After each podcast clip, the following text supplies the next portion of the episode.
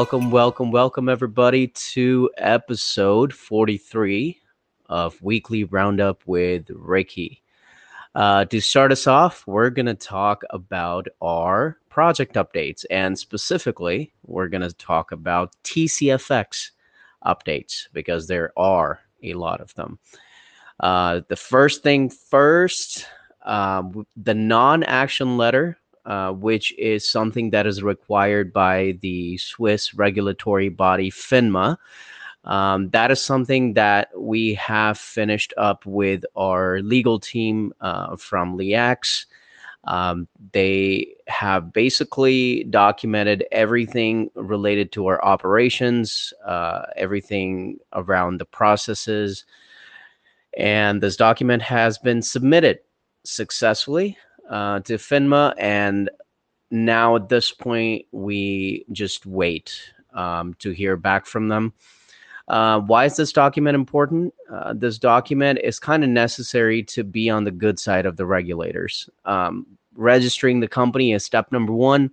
Step number two is being on the good side of the regulators. They look at your business model, they look at your operations, and then they let you know whether um, they're going to audit you or shut you down, stuff like that. So uh, the whole process takes like three to six months. Uh, team feels pretty confident. They are uh, one of the most competent and well-known legal firms, as we've shared in the past. Uh, so we're pretty confident in our filing. So another huge milestone. Um, so with that, the next step again, we are not working in increments, we're working in parallel. So, with the non action letter being worked on, we also had the SRO license that we've been working on, and the SRO license is very important.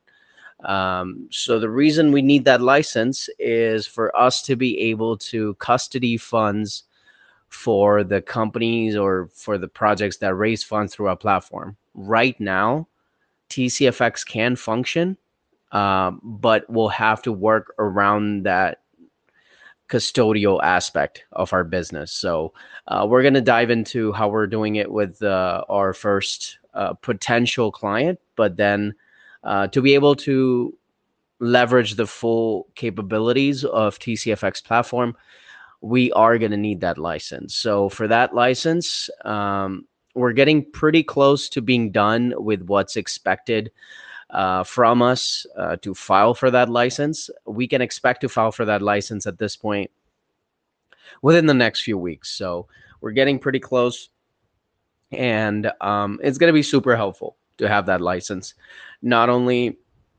from the regulatory side of things, but also like to unleash our uh, capabilities that as I shared earlier. Um, the next up is our partnership with Kinda Blue. Kinda Blue, the project that is being led by Michelle Konosinski. Again, if you don't know Michelle, if you go to tcfx.io, his face is on there. He has put his name and brand behind TCFX. This guy's no joke. He's one of the biggest founders in Web, uh, not in Web3, one of the biggest founders in the crowdfunding era of Web 2 and co co-founded the um, platform uh, WeSeed, which raised over 450 million dollars uh, so far. Uh, so it's a huge deal. Um, as I shared a couple weeks ago, they're also um, sort of working on a patent process for uh, their company. So that's another huge deal. Uh, we're also in the final stages at this point for the partnership with them. And the last few details of the partnership are going to be knocked out in um, a meeting that has been scheduled for next week. So keep your fingers crossed. Keep praying. Things are looking good so far, knock on wood.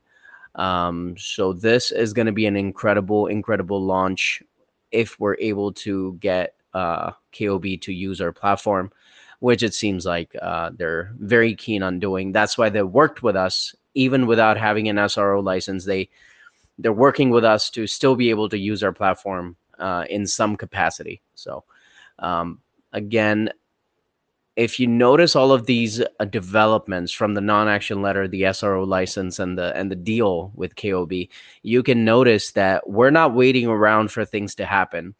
We're making things happen as things go forward. We'll get the license, we'll get the non-action letter. I don't think there's going to be an issue.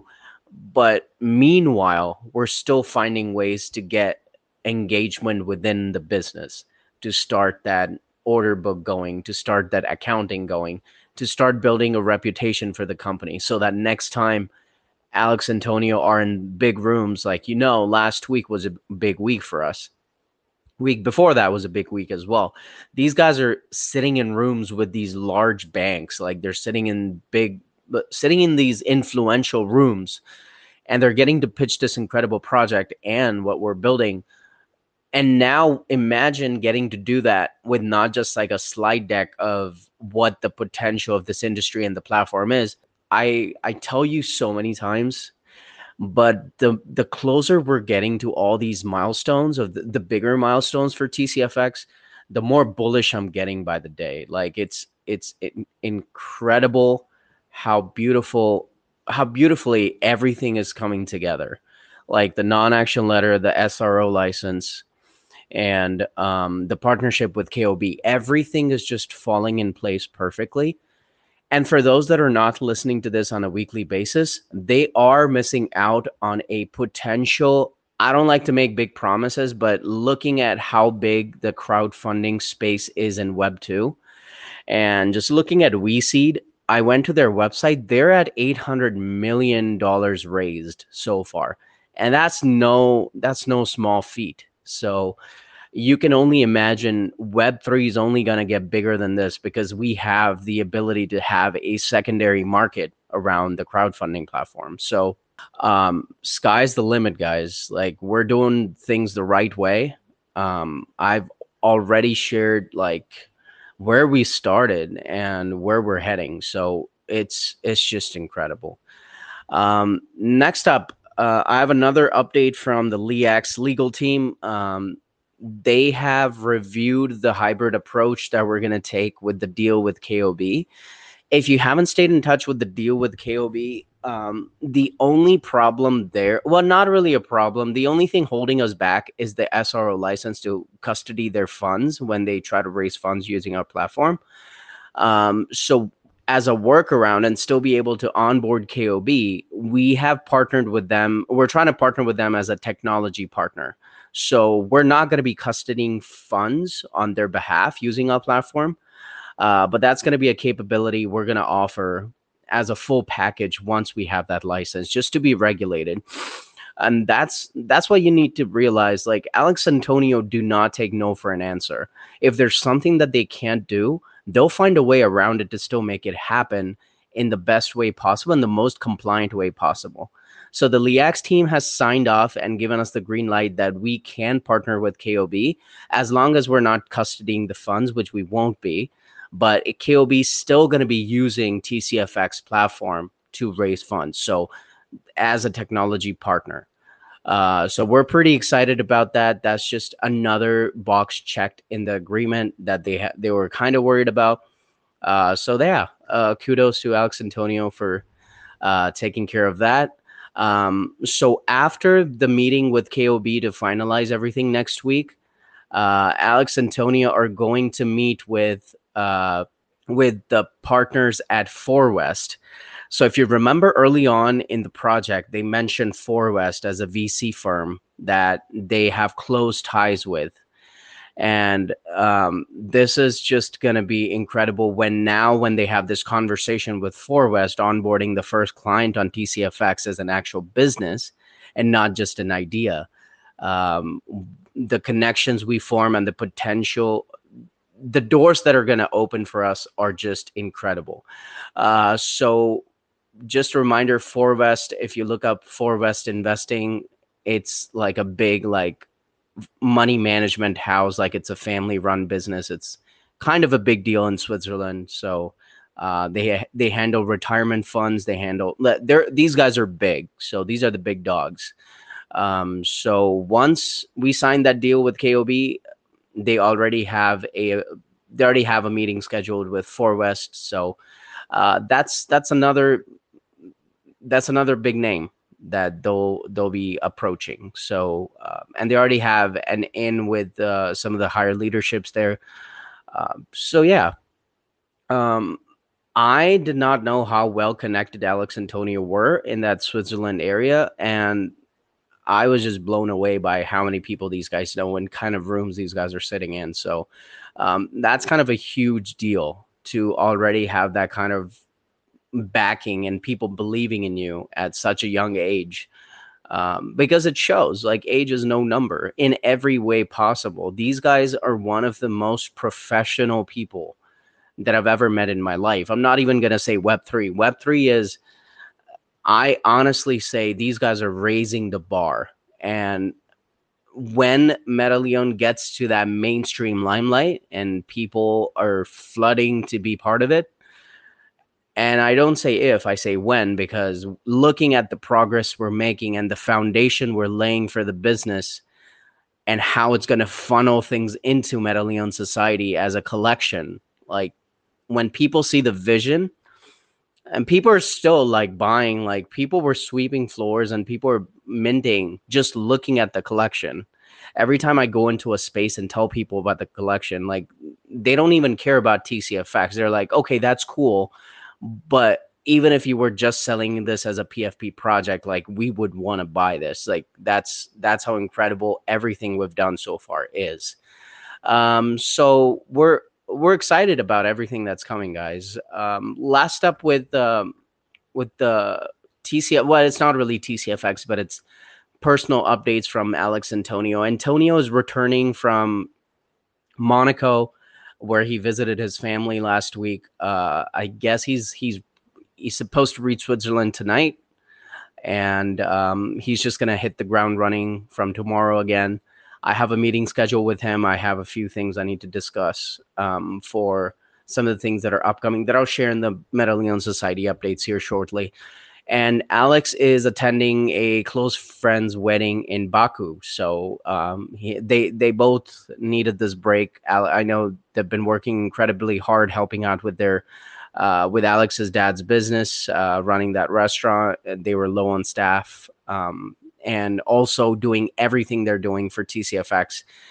Nothing ever stops. It's incredible how these guys manage their time. Like it's insane uh, how focused and dedicated these guys are, and how and and it's not just that it's easy for them to say like oh we're busy with our own business so we can't really help like these guys know the value of giving back like i was talking to alex and antonio they were like uh, my Alex was like, my parents helped uh, us during the launch of the project. We were literally hunkered down in one of the rooms in their house. Um, so this is a way for us to give back to them for supporting us early on in the project. Like who thinks like that? Like that's that's your own parent. Like you don't have to like owe them anything. Like but they are so professional with everything. Like they know how to be grateful and they know how to give back more than what they receive. And those are the kind of people I want to associate myself with. And that is why when people look around in the Leon family, they see these incredible human beings with such positive attitude, such sophisticated way of looking at things in terms of investing, in terms of uh, uh, managing their funds, like in terms of understanding things, in terms of doing their own research. Like it's not a coincidence. It starts all the way from the founders to the core team down to the community. Like it's now it's to the point where the community is a bigger voice for the project than the founders themselves and that is what they wanted to build to start off with. I still remember uh, when they were opening up discord uh, to select few people so that they could personally get to know everybody that was joining the server. I don't even know any web3 project that has ever done that. Like i've never been part of something like this. So uh, seeing those little things that they have done since the start and things they do for people in their real life i am beyond grateful that i have come across these people and i get to call them friends family and i get to call you guys friends family and like beyond family at this point really um it's friggin' four in the morning here and i'm hyped to tell you guys about everything that i that i've put together for you this week and i've done this for 43 weeks so far. So it's it should show you that it's it's all the love that we have in the Leon family. Like it doesn't matter whether NFT market has a hype cycle going on or not, if the uh, blue chip collections are dropping, nothing matters. People in the Leon family know what they hold. Like we're still sitting at a solid floor, we're still sitting at a solid hold rate. Like it's it's stuff that we don't really worry about because we know that we've invested enough time energy and we continue to do that in educating our Leon family and staying most importantly staying transparent I I'm just beyond grateful, guys, for all of you and everything that we've done so far. Uh, so we're going to move on to MetaLeon Society updates. So on the community side of things, uh, I'm working closely with uh, Jenny to kind of finalize everything around the the one year anniversary. So our anniversary is coming here up soon. So I can't even believe it's been almost a year well, it's been a year. Like we're like a week away.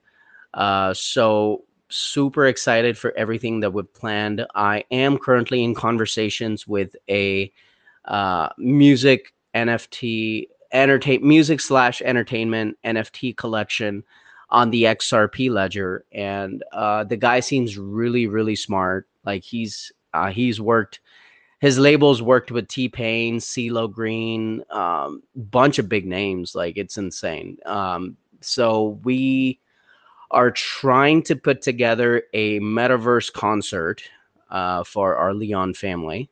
Um, so we'll see if that works out. If not, then we'll potentially have something in our Discord. Uh, but deals, uh, the deal is getting finalized. Like again, just a reminder, I was able to negotiate um, close to nothing really. Like, and I'm super grateful for this opportunity. Um, and we'll get we'll get the details out to you guys once we have the time and once we have their artist, uh, their time and uh, everything uh, from them. So. Uh, we're also gonna have some gifts, and we're gonna have a bunch of other things for the one year anniversary event. So get ready, guys. Get super excited. Um, we're super grateful that we are on this journey. The people that have joined from the start, the people that have joined at the middle of the journey, and the people that are going to join us later. We're always going to be here. The core, the core community, all of you guys are always going to be here to welcome everybody with open arms. So I'm super grateful for everything we've built so far. This is only year one. We already shared this is a long term game, and we're already starting to see such incredible uh, updates from our founders from the actual business side. So the fact that they have delivered so much in under a year in one of the highest regulated countries in the world for Web3, it calls for celebration. So that's exactly what we're going to do. Uh, so, yeah. Um, next up, uh, so the NFT project is Astrals, and I will also be interviewing their founder this weekend. Um, it had been a while. I spotlighted a good project, and we're going to dive into the XRP ledger updates. Um, in the market updates, I know it's very important to share, and I for the entire crypto industry, what happened with the SEC lawsuit. Uh, so that's something that we'll probably dive into in the interview, but most importantly, we're going to dive into what the project is about and how they're disrupting entertainment and music industry. Because uh, if you know anything about the music industry, I did not know um, how much less the artists were making in traditional label houses. So this is going to be incredible. I'm looking forward to it. Hopefully, everybody's able to join as well. We'll try to find a time that works best for most of our Leon family um, I don't care if I have to wake up at two in the morning or three in the morning. If the time works best for everybody, I'll I'll make it work. So super excited about that.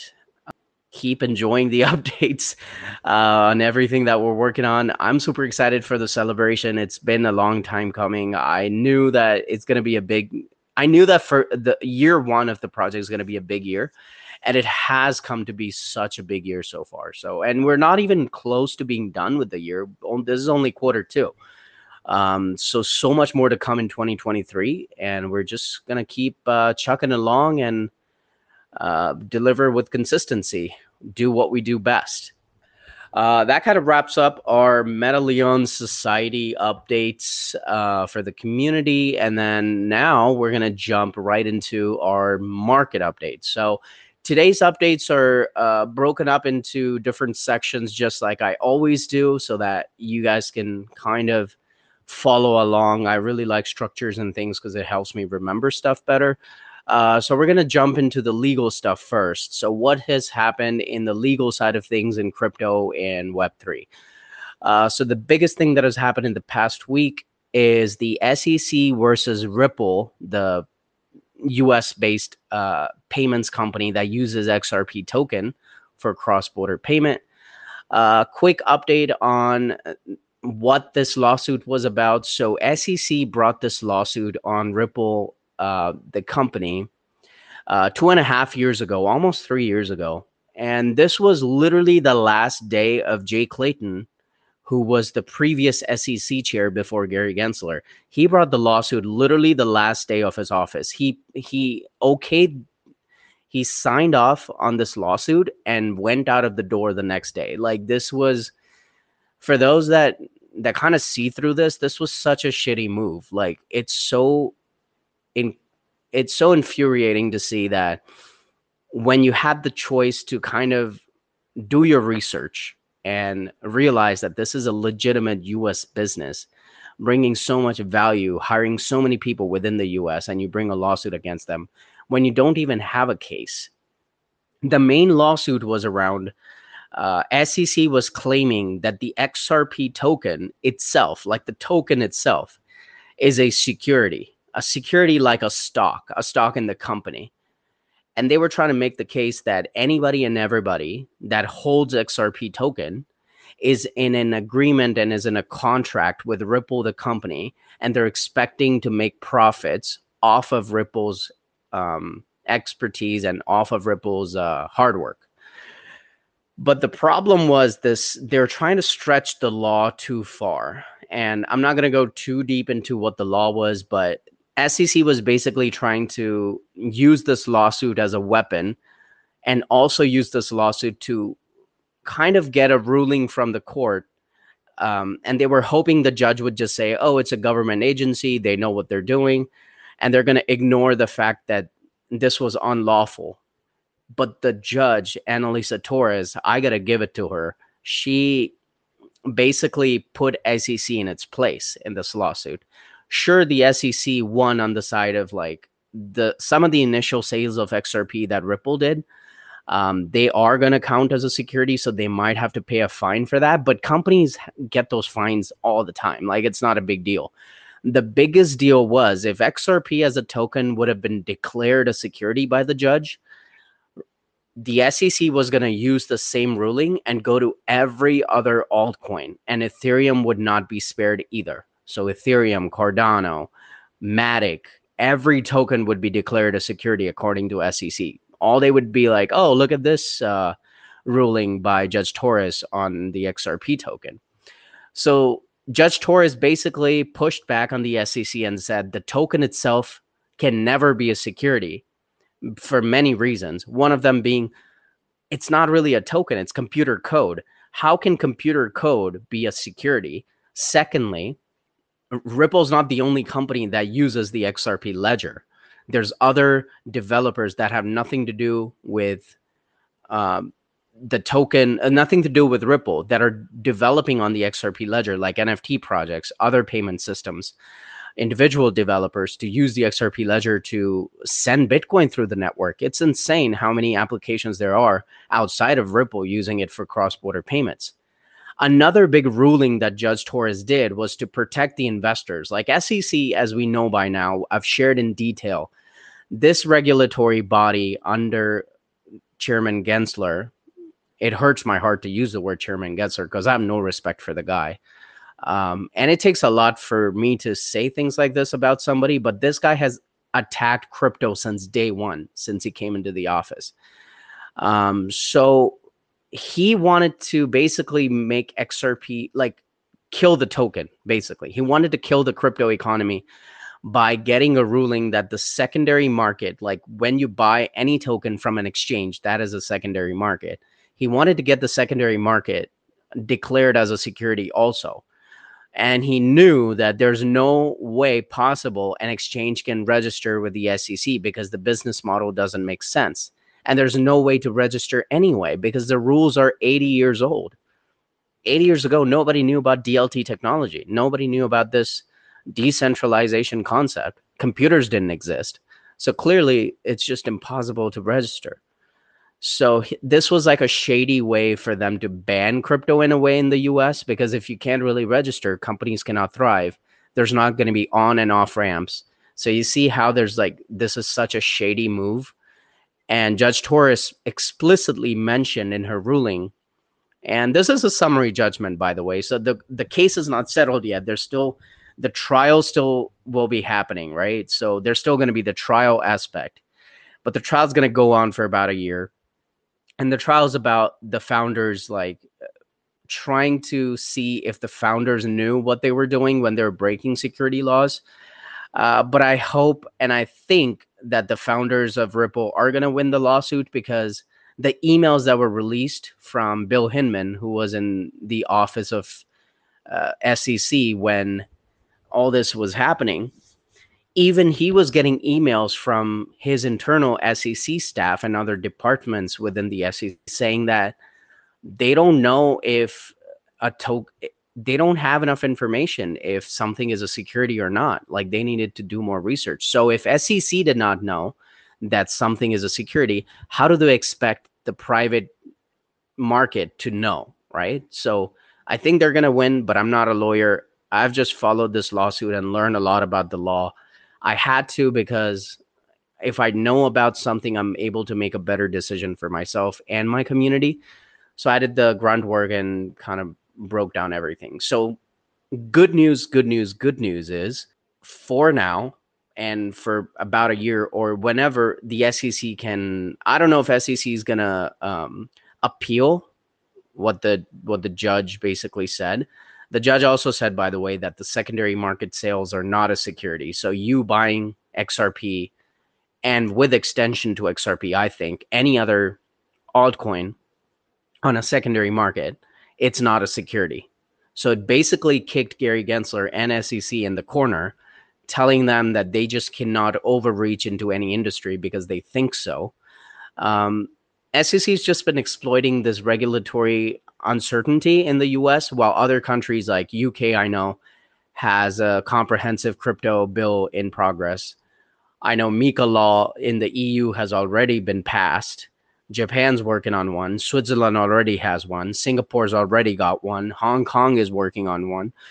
The entire world, and yeah, Dubai, UAE already has one. So all these countries are working towards providing clarity for Web3 to take off and then there's the US, supposed to be the leader in technology and, and financial markets. And the regulatory bodies are dragging their feet. And it took a court ruling after two and a half years of wasting public money because SEC is funded by tax dollars. They could not catch FTX. They could not catch Celsius. They could not catch Voyager. They could not catch Gemini. I'm not saying Gemini was like a bad actor. It's just things happen. Like things snowballed. All of these companies went bust. Celsius actually was a Ponzi scheme. FTX was a Ponzi scheme. Then you sit around and then you sue actual legitimate businesses using tax dollars from people. It costed $200 million to Ripple, like this whole lawsuit. $200 million that could have gone to hire talent in the US, grow the ecosystem, put Web3 forward. But instead, it was used basically to get a ruling on something that we already knew. So that's why it makes me angry as to how the SEC can be so delusional to do what it was doing. Good on Analisa Torres, Judge Analisa Torres, because she she basically ruled the best way possible. Like it was a win-win situation. So uh, super excited of what it did. Uh, the prices of all assets kind of rose that day after the news because it was a good news for the entire industry. This was not just a win. The reason I'm updating you on this lawsuit, everything in the crypto industry within the US and US is the largest market in the world. So basically crypto this was the biggest lawsuit um, in the crypto industry and it's going to go down at the, one of the biggest lawsuits in the history of finance. I'll say that because this helps us win the future because if we would have lost this lawsuit, we would never be able to um, see the actual potential of Web3. So, uh, super glad that this happened and it, the lawsuit went the way it did. A funny thing uh, that a reminder that Gary Gensler was appointed by the Democratic Party. And again, this is not political, but this is, but everything they, problem is re- when regulators make everything political, you have to learn about how things work in uh, the Hill. So, a representative on the Democratic side, Richie Torres, who's like on the younger side, and he he's very he knows what crypto holds as a potential for the country. He knows the use cases. He knows how important this market is and how important it is to protect the market. So, him being a Democrat, he sent a letter to Gary Gensler right after this lawsuit uh, summary judgment came out by the by the judge. He has asked him to now stop attacking crypto, and he's asked him if he if Gary Gensler, now that he knows that he doesn't have regulation over the crypto industry in most of the cases, he's basically asking him in the lawsuit, kind of like rubbing it in as well, like, hey, listen, we knew you were overreaching you have been going around on TV shows and telling people we don't need regulations, and here you are losing the lawsuit, which clearly shows that we do need regulations.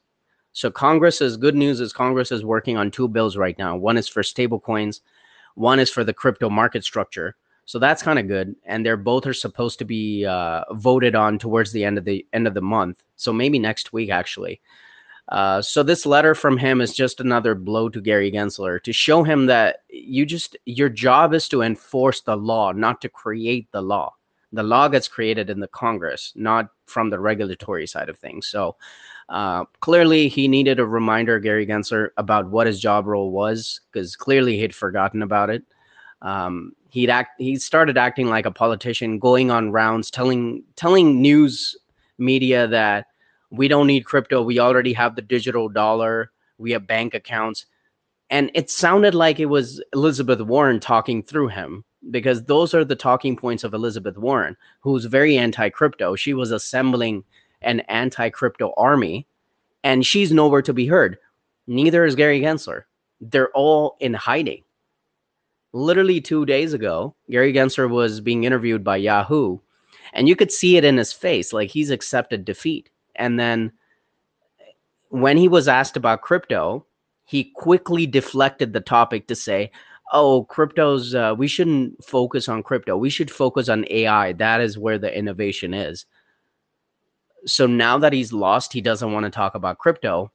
But literally 2-3 weeks ago, all he wanted to do was talk about crypto. So what really changed in 2 weeks?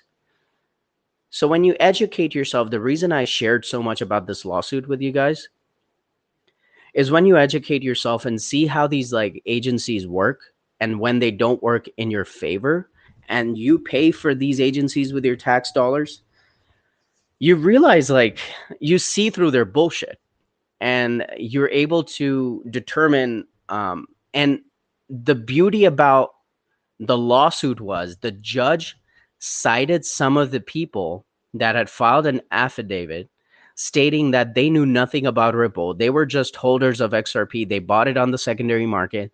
They knew nothing about it, uh, Ripple or what it did as a company. They just bought it from for speculative reasons. Some of them also shared that they're building on the XRP ledger. So the judge heard the people. Can you believe that? The judge heard the people. And she was reading this affidavits being put to her from all parts of the US and even the world. Like some some people sent their affidavits from like other countries.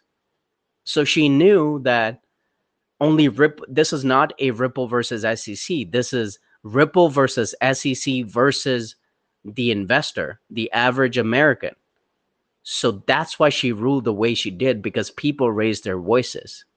And that is the beauty of Twitter because some of the things that was being shared around Congress people are starting to notice. They're quoting community members. In another lawsuit, an XRP person got invited, right? Um, so yeah, um, just uh, another day in crypto. Uh, then Coinbase, Kraken, Bybit. Uh, so yeah, literally within hours of the of the lawsuit uh, update, uh, the summary judgment, there was Coinbase, there was Kraken, Bybit, and there's a bunch of other exchanges that quickly listed XRP. So that's how amazing this news was. So if any altcoin, all these altcoins that are getting sued by the SEC, uh, if you remember the Binance and Coinbase lawsuit, they named a bunch of tokens as securities. So that that whole argument is out of the door now because the token itself can never be a security. So that's those lawsuits are going to take a huge blow as well. Uh, that brings me to the next update on the lawsuit side of things Coinbase versus SEC lawsuit. So there is also this lawsuit where the SEC is taking a big L. Uh, the judge is calling out the SEC's bullshit, and she's basically saying in that lawsuit that, hey, if you approved Coinbase as a publicly listed company as SEC, you've reviewed their business, you saw their uh, processes, how do you think that all of a sudden you're going to come around and literally within a year going to say that when their business hasn't changed at all um, and say that now they're an illegal exchange? So sec did not have a good answer for that. And then the next question she had for sec was how are the market participants are supposed to know which token are securities and which aren't? And the lazy answer that the sec lawyers gave to the judge for this was all they have to do is is read the Howey test, and the Howey test is from the 1920s, and it's so painful when the judge has to like she has to rephrase her question and say you cannot realistically expect 80 or 80 year old law which was just a lawsuit not even in the law uh, use that precedence for some new technology that, that's literally a decade old. So i'm pretty sure sec is going to lose this case as well. There's there's literally it's so painful to watch, like the kind of losses the SEC is taking. I'm pretty sure either Gary Gensler is going to get rid of by the Congress. I know he's like he's a ill faith regulator. He's causing he's becoming a political what do you call it? Um, a political liability for the Democrats with the elections coming up next year. I'm pretty sure they're not going to have him around because he's bringing more bad press to the Democrats than anybody's ever done. So we'll see how that goes, though. Uh, next up, we're going to talk about the ETF applications. So, ETF applications have been in the news for a while, ever since Larry Fink from BlackRock, literally the biggest asset manager in the world, um, he filed for a lawsuit through his company for Bitcoin. Uh, so the SEC has officially published BlackRock's Bitcoin ETF application in the Federal Register. So why is that important? That is step number one. Step number one of SEC acknowledging that they have seen your application, it looks good, it meets all the requirements, and now the review process is going to start. And that could take a few months. So don't hold your breath on having an ETF in the US anytime soon. Uh, talking about ETFs, Australia has a Bitcoin spot ETF that was filed last week, so waiting on that as well. Um, and there's other Bitcoin ETFs that were filed that were also put in the Federal Register by the SEC. So with this, I think once SEC is good with one of these, they should be able to approve the rest of them because all of these basically mimic each other. They're all copying from each other, which is a good thing. If you have a standard practice, then just copy each other. It doesn't it's not a bad thing to do. Um, if the regulator has no problem with one, they shouldn't have a problem with any of the others. I know there's like five to seven Bitcoin ETFs that were filed and they're waiting for the SEC to be approved. So step number one is done.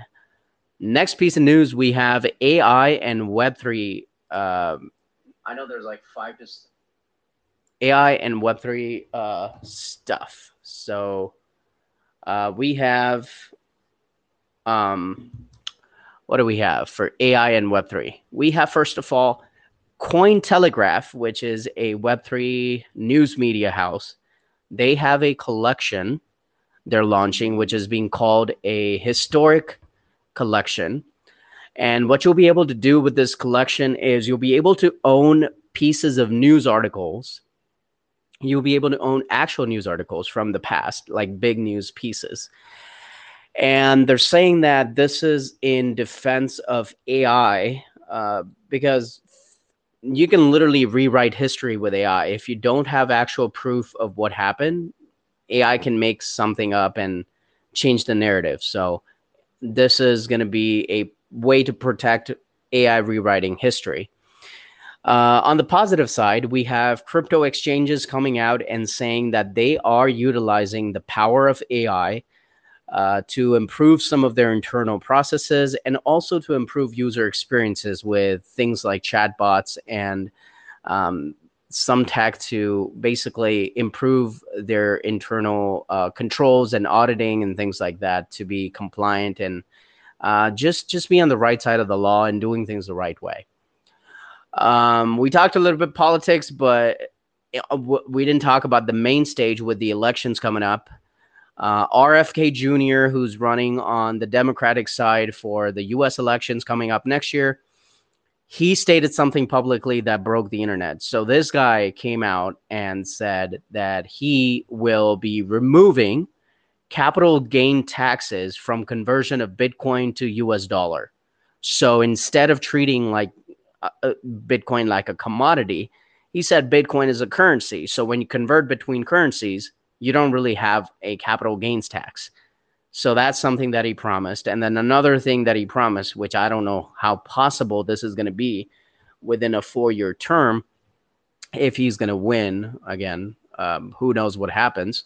He said he's going to back the US dollar with Bitcoin because it is the most transparent and global money that has ever like it's, it's the most technologically revolutionary money that has ever existed and it's scarce so we need to back US dollar with digital gold. That that was basically what he said. So uh, we'll see how much this comes to fruition. Then on the other side of the aisle, we have Ron DeSantis on the Republican side, who also has a stance on crypto in a way. He said on day one he's going to ban a CBDC in the U.S. And I I'm all for it. I'm all for it uh, because CBDCs just how governments enjoy to just encroach freedom of the people. It's just been a global problem. We're already seeing a CB- CBDC coming to fruition in China. India's already working on one.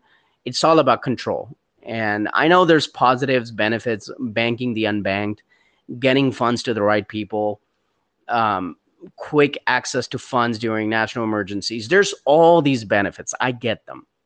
But there's ways to do that without having a CBDC. CBDC is majorly about control from what I've seen so far. I'm trying not to make an opinion so early because most of the countries are still in the trial stages and we haven't really seen a full blown CBDC come out yet. But according to uh, BIS, I think a report that I shared last week, about 34 countries are ready to go live with the CBDC by 2030. So we'll we'll, we'll see in the next few years. There's going to be a country at least that's going to have a full blown CBDC. Uh, to close out before we open up the floor, uh, last piece of news updates are related to funding in Web3. So we have been through a really gruesome bear market in 2022. Funding was drying up, everything was going down. Uh, but things are starting to look up again. And specifically for the US, about 45% of all of VC venture capitalist funding in crypto area was secured by US based startups in quarter two. And I just see this continuing continuing to go up. More money is going to flow into the US ecosystem as we continue to get more clarity. This lawsuit with Ripple was the first step in the right direction once we have actual laws come out of Congress and a bill signed by the president, I see a huge influx of capital from TradFi to come into crypto. So be ready for that incredible bull market that's probably coming next year, year after. I'm not a financial advisor, anything. I just try to look at what's happening from the macro aspect, from legal aspect, and try to make predictions and position myself accordingly and help my Leon family, everybody that listens to this on Spotify, uh, so that they're they're well um, they're well accustomed to what's coming. Uh, the last piece of news is coming from Polychain Capital and Coin Fund. So these two funds have raised about $350 million in funding for specifically crypto startups and crypto projects. So this is again a huge win for the crypto industry. The more money that goes into this industry, the better the infrastructure is going to be, the better the regulation is going to be, the better visibility we're going to get, the better spot we're going to get on the main stage with TradFi because we are the future. I have had zero doubts since the day I got involved with uh, this industry that this is where the world is heading. Um, it's all about transparency, empowering people, and I'm I'm all for it. I'm always for it. And there's nothing that's going to change my mind until there's something fundamentally flawed about this industry. If someone tomorrow comes around like, okay, cool, I've hacked the blockchain. If that's something that's doable, then then that then that's a different conversation. But if something hasn't happened, nobody's been able to hack an entire blockchain in years. I know the Bitcoin blockchain's not been hacked so far.